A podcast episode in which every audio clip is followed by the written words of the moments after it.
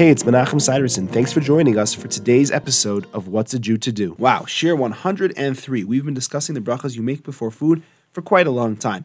We've covered ha'etz on fruit, ha'adama on vegetables, ha'gafen on wine, hamotzi on bread, and shahakal on everything else. There's one bracha left to discuss, and that is the bracha of mezonos.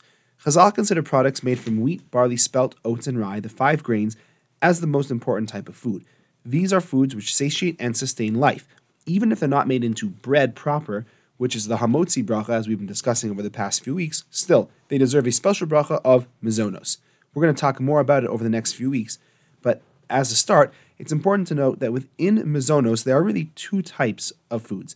There are bread family products, that's going to be things like cake, crackers, and there are non bread family products, such as noodles and oatmeal. Although the bracha on both of them is mezonos, there will be big differences as we're going to see in later weeks. Thanks for joining me. I look forward to seeing you tomorrow.